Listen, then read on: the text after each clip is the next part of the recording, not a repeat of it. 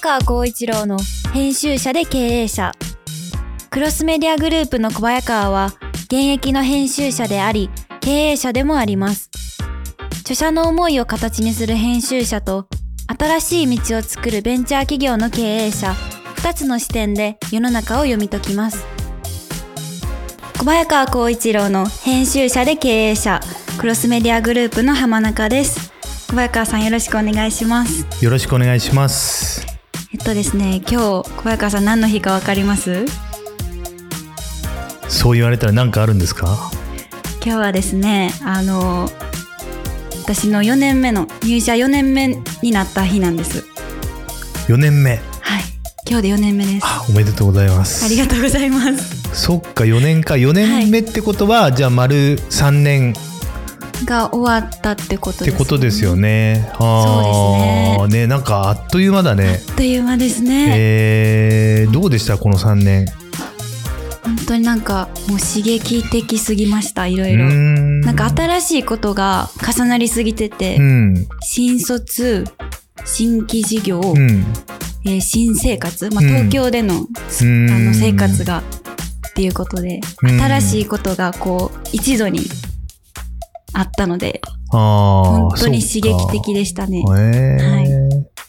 浜中さん大阪出身で、はい、で、アメリカの大学出て、で、大阪に戻って就職活動して東京来たでしょ、はい、そうです。だから、でも大阪よりもアメリカよりもはい、やっぱり東京がはい。刺激的って感じ、それともし仕事自体が刺激的？ああ、でも場所の刺激的もあるし、もともとあのクロスメディアのやってることがすごい面白そうだっていうので入ったので、うん。まあ案の定あの、まあ、期待以上にあの、まあ、やってることが刺激的、うん。でかつあの集まってる人たちが刺激的ですね。うーん、はいなるほどね。はい、なんか浜中さんの3年前のさ、はい、あれか、じゃあ入社のはい挨拶もちょうど3年前か。あ今日ですね今日の朝やってたと思います。えーあれはなんか伝説のスピーチですよ。いやもう自分では本当に覚えてないですうー。ん。伝説か私の大好きなものがクロスメディアにあの全て詰まっていますっていうことで、ここで頑張りますんでよろしくお願いしますって言って、はい言いやあれはね、なんかね、創業者としてはこう、あの、涙が出てきそうな 名スピーチでしたよ。ありがとうございます。うんなんかもうそこにあの緊張しながらも一番の思い込めたのは覚えてます。うーん、はいね。でもなんかさ、新卒でさ、はい採用面接の時にさ、はいなんかあのーもうクロスメディアに入るために生まれてきたぐらいなはいことを言う人がいっぱいいて、なんかさ、あのー普通、ふなんか、普通になんかそんなこと言われたらさ、結構ドキドキしちゃったり、なんかあんじゃないかなみたいなさ、特に女性に言われちゃったらさ、思っちゃうんだけど、はい。なんかあの、社長とか創業者としては、そんな会社のことさ、なんかあの、ね、いいように言ってくれたらさ、はいもうなんか、すぐさ即採用みたいなのさ、採用してたのよ。そうですね。うん。だってさ、うんクロスメディアに入るために、クロスメディアに出会うために生まれてきたって言われるんだよ。うん、したらさ、全然、えあの、入ってみたらそうでもないみたいな人は結構多くてさ、まあそういう人はやっぱりあの、長続きしないんだけど、うんだからさ、浜中さんもさ、なんかさ、そういう感じかなってちょっと警戒してたんだけど、なるほど。本物の会社員。そうですね。もうでしたね3年間でうん証明しましたね。ねえ。そう。うん。で、その3年間は、まあ、はいコロナ真っ只中だったんだけど、はい。で、その中で、まあ、広報という、あのーまあ、うちになかった部署を、はいで、上司も部署もない中、一人で広報で頑張ってくれてて、で、二つ、やっぱりちょっと大変だなと思ったことがあるんだけど、一つは、はい。あの、まずコロ、コロナだったから、はい、そうですね。なんか通常の一般的なあの広報活動っていうのが、うんあの、できなかった。そうですね。今思ったら。うんはい。まあよくありがちなのはそういうメディアと、はい。こう、関係性を深めるとか、あとは、えーっと、社内の活動をどんどんこう、えーリリースしていくっていうところなんだけど、やっぱり、あのね、えー社内の活動もね、あの、在宅勤務だったり、こう、いろいろと、活発、事業やってたけど、活発な活動っていうのは、あの、どちらかというと、こう、ひね、世の中全体が控えめうん。に活動してたから、はい。要は広報としてのネタがなかったし、あとは、あのーまあ、当社のように中小ベンチャー企業っていうのは、やっぱりあの、社長が、はい。あのーネタ元というかコンテンツになる、うんえーパターンが成長企業では多いんだけど、まあ、うちの場合はね、私がなんかあの、編集者だからって言ってるので、なんか表に出るの嫌だとか、あとはなんかね、え言ってこう、なかなか浜中さんからもうちょっと小早川さん前に出したいんですけど、みたいなことを言われたけど、かたくなに断ってたでしょ。そうですね。だから、はいなかなかね、あのー大変、広報としては大変な時期だったと思うんですけど、ただね、まあ今年はコロナも大、ね、ほぼ収束、ね収束して、うん。あのー経済活動も一般化して、で、ね、私の方もなんかちょっとこのままではいかんなっていうことで、まあ10月、そうですね。うん。10、まあ今期から、あのーちょっとね、自分も、こう、広報活動、企業広報として、うんまた採用広報、反則広報としても、あのーソースとしてね、はい。うん、あのーネタ元として、あの、どんどん出てきますっていうことで、まあ、浜中さんも広報をやりやすくなってきたんじゃないかなと、この2ヶ月ぐらい。そうですね。なんか、ラジオ、このラジオも含めて、うん。小早川さんといろいろこう発信できてるのは、私としては楽しいですけど、楽しんでいただいてたら嬉しいです。小早川さんも。うん楽しいです、楽しいです。楽しいですか？はい なんかやっぱりその、やりたいっていう気持ちってすごい大事やなと思っていて、あの、まあ、小早川さんが、あの、まあ、メディアに出ないってわけじゃないですけど、うんなんかそれよりももっと発信として大事にしたいことがあるっていうのはすごい伝わってきてましたし、うんだからやっぱり小早川さんがあの発信したいことを優先的に発信するっていうのは私としても大事にしてました。うん、そうね。はい。なんかさ、話すことそんなにない、ないから、別に出なくていいじゃんとか言ってたんだけどさ、はい。さすがにさ、28年もさ、毎月本作っててさ、で、あと、経営者になってもね、もう19年目だからさ、うんそりゃ話すこといっぱいあるよね。そうですね。ないと思ったらさ、結構話すこといっぱいあんなと思って。うん。そうですね。うん。記事も書いて、ラジオで話して、動画でもね、いろいろ対談とか通して話していただいてますけど、うん。ネタ尽きないですもんね。ねえ。それで、あの、浜中さんだけじゃなく、はい。まあ、浜中浜中さんが企業広報として中心なんだけど、はい。まあ、あの、えーし社長ブランディングプロジェクト、はい。うん、が、なんか、あの、スタートして、そうですね。まあ、はい要は、私をどうこう、プロデュースして、あのね、広報のリソース、リソースとして使っていくかっていうことが、まあ、各部署からメンバーが集まってプロジェクト化してるんだけど、はい。なんかこの間、あの、ななんか、小早川さんのキャラクターをなんか、どういうキャラクターで打ち出すかとかっていうのになんかこう、ブレストみたいにしてたんでしょ？やりました。事前にみんなで考えて。えーあれは、そのメンバーでブレストしたの？あ、そうですね。個々人がこう持ち寄っうてー、ん。うん、すごい書きました。私多分一番書けた自信あります。なんかさ、それ、だからまあ、何人かがさ、じゅなんか、自分のことをさ、こう、はいわーってこう書い書いたのをさうん、なんか集めたやつを見たんだけどさ、はい。なんかメンタルが強いっていうのがさなんか 結構いっぱいあってさ、メンタルつた気がします。メンタル強いって思われてんだ俺、みたいな感じで、どういうことなんだろう、メンタルが強いって。メンタルが強い。うん。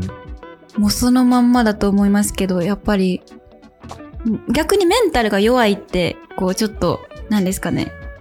あの、まあ、ちょっと、いまあ、うつみたいにうん。病んでしまったりとうか、ん。うん、なんか、まあ、ストレス抱えて、うん、食事もままならないみたいな、うん。病気になっちゃうみたいなイメージなんですけど、そういうことがないっていうことじゃないですかね。うん。まあ、メンタルが弱いっていうのはさ、け結構ね、まあ、あの、最近は特にこう出てく、よく出る言葉だけどさ、メンタルが強いってなかなかないよね。そうですね。なんか、うん。メンタルが強い。なんかもう、小早川さんがメンタル強いってこう、思わないぐらいこう、いろいろ一緒にやらせてもらってるので、うん。私あんまり意識なかったですけど、そうね。やっぱりね、あの、普通の人に比べると、やっぱり社長で、特にまあ創業者なんかは、あの、メンタル強いと思いますよ。うん、メンタル強いというか、なんか、嫌なこととかさ、はい。辛いことがあっても逃げることできないじゃないですか。そうですね。うん、だって自分がさ、嫌、嫌だからとかさ、辛いからってさ、なんか会社行かないってなっちゃったらさ、えってなるじゃん。そうですうんね。だからね、やっぱり、まあ、なんか、あれだよね。まあ、メンタルが強いから社長やってると思うんだけど、はい。社長やってるからメンタルつ強くなりますよ、そりゃ。ううんん。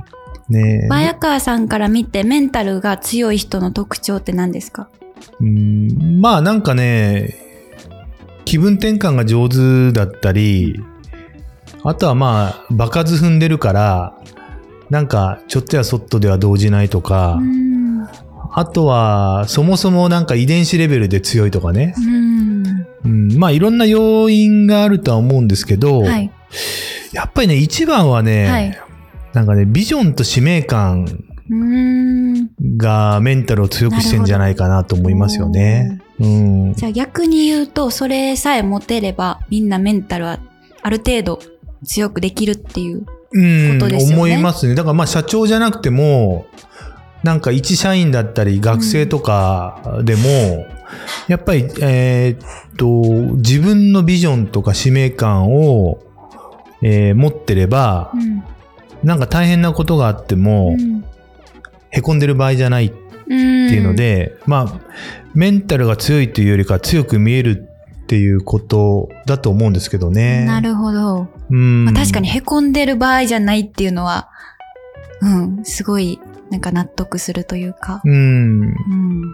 だからまあ、例えば、えー辞書引いたような言葉で言うと、はいまあビジョンっていうのは将来像だったり、まあ理想像と言えるんですよね。はい。うん。で、だからこうなりたいなっていうことですよね。はいうん、で、まあそれに向かって頑張れるわけだし、あとは使命感っていうのは、はいまあ与えられた任務を成し遂げようとする、まあ気概や責任感ですよね。ううんん、だからこれは、なんか誰かに期待されて、あのー誰かに必要とされてるっていうことを、それはなんか同僚だったり、はい。上司だったり部下だったり、はい。まあ、えーパートナーだったり、顧客だったり、あともっと大きなことで言うと、社会だったりにはい。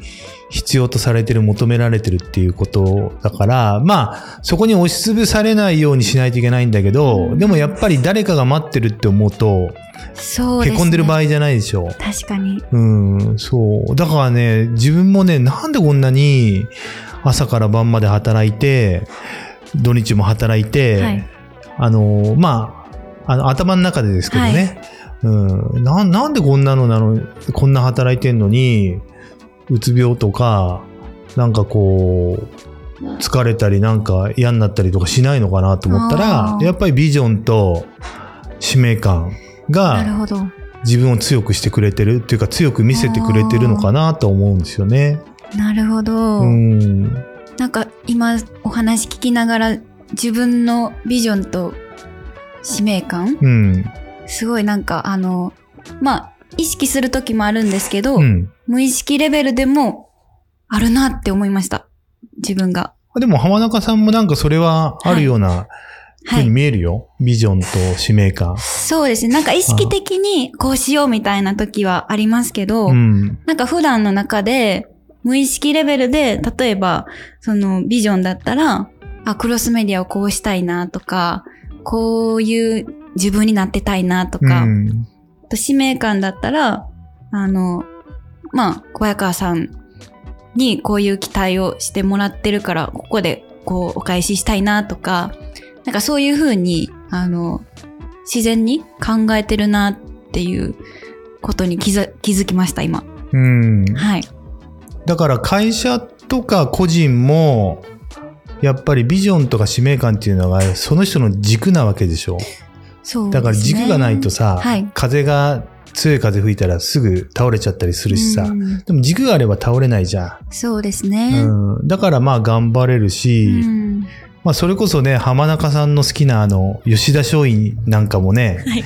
あまさにあの、松下村塾なんかビジョンと使命感でしょ。だから、ねあんなさ、高杉晋作とかさ、はい木戸孝允とかさ、うん山形有朋とか伊藤博文とかみんなあんなに若い人たちが頑張れたと思うから、うんやっぱビジョンと使命感っていうのは大事で、それがまあメンタルというか心を強くするってことなんじゃないかな。うんうんなるほど。